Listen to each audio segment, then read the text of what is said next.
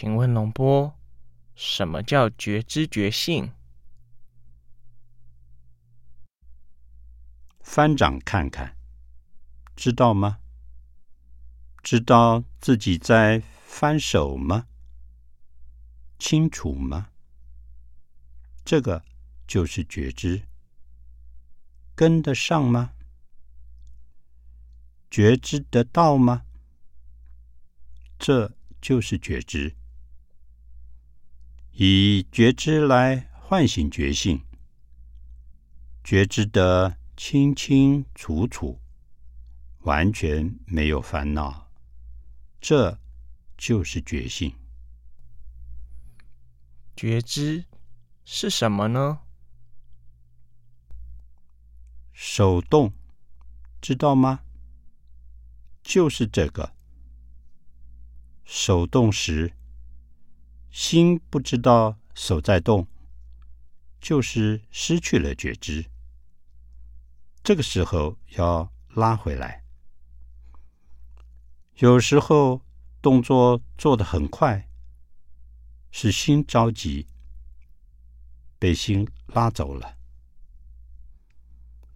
如果是为了去掉昏沉而加快速度，那是可以的，要适中，练习时要轻松，不要绷紧。什么是觉性呢？是不是对一件事物的敏感程度？能时时刻刻有正念，清楚知道每一个当下。真正深的觉性是跟尘相处时，不会随境转。浅的觉性是维持每个当下清楚了之，知道自己在做什么。对觉知动作、念头、觉性这三个不清楚，它们是什么关系呢？觉知动作当中，如果完全没有烦恼，完全空掉贪嗔痴，那个时刻就是觉性。贪嗔痴五盖都不断冒出来，就是念头。保持觉性很难啊，因为觉知还没有达到一定程度，觉性比较弱，觉力不足，慧力不强，就会被攻击。最主要的是培养觉知力。多久才有所觉，有所觉悟呢？在于人的根器，不能说多久，不是绝对的东西。佛陀的弟子都有不同，每个人根器不同。每个动作都清楚，才叫觉知吗？要注意才行。是的，要适中的注意，不要太专注。为了觉知清楚，加重动作，可以吗？偶尔可以。加大力度以觉知，觉知不到时可以用力一些。清楚了，要调回来。若一直这样做，会很累。正念是八正道，先做好正念，其他如持心、正语等自然来。这样理解对吗？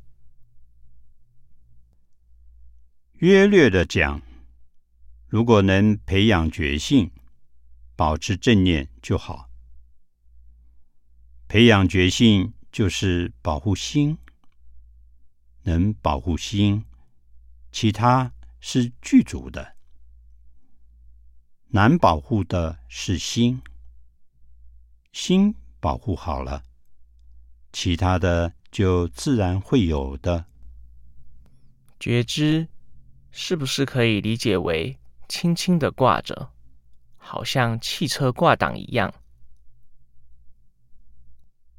要培养觉知与动作好像是一体的，没有练时也是这样，行、住、坐、卧，不练也能觉知。现在随动觉知，清清楚楚。不生不灭的那个自然会出现，还是觉性增强时另外一些修法呢？如果达至究竟，觉性圆满，智自然生。练习手部动作，心就是能源，手部动作就是所缘，就这样一直知道吗？要觉知，有正念于行、住、坐、卧，以规律动作培养觉性。是方法，也是一种技巧。以这个技巧来唤醒觉性，觉性的本质会自然去明了内在。觉性与自性是不是同一回事呢？觉悟性是每个人本有的，自性、觉悟性、觉性是每个人本有的。培养觉性了知，这个知是不是我们的本性呢？知可以叫它自性、觉悟性。像佛陀，他第一个开悟，他未成佛前，在世间学了10几个科目，跟外道修了很久。他所做所学都不是，而他所开悟到的才是觉悟性。请问龙波，坐禅时没有无记，是不是在此安住？如果以正，要保护；如果以达究竟，在什么地方都可以了，就不用保护它。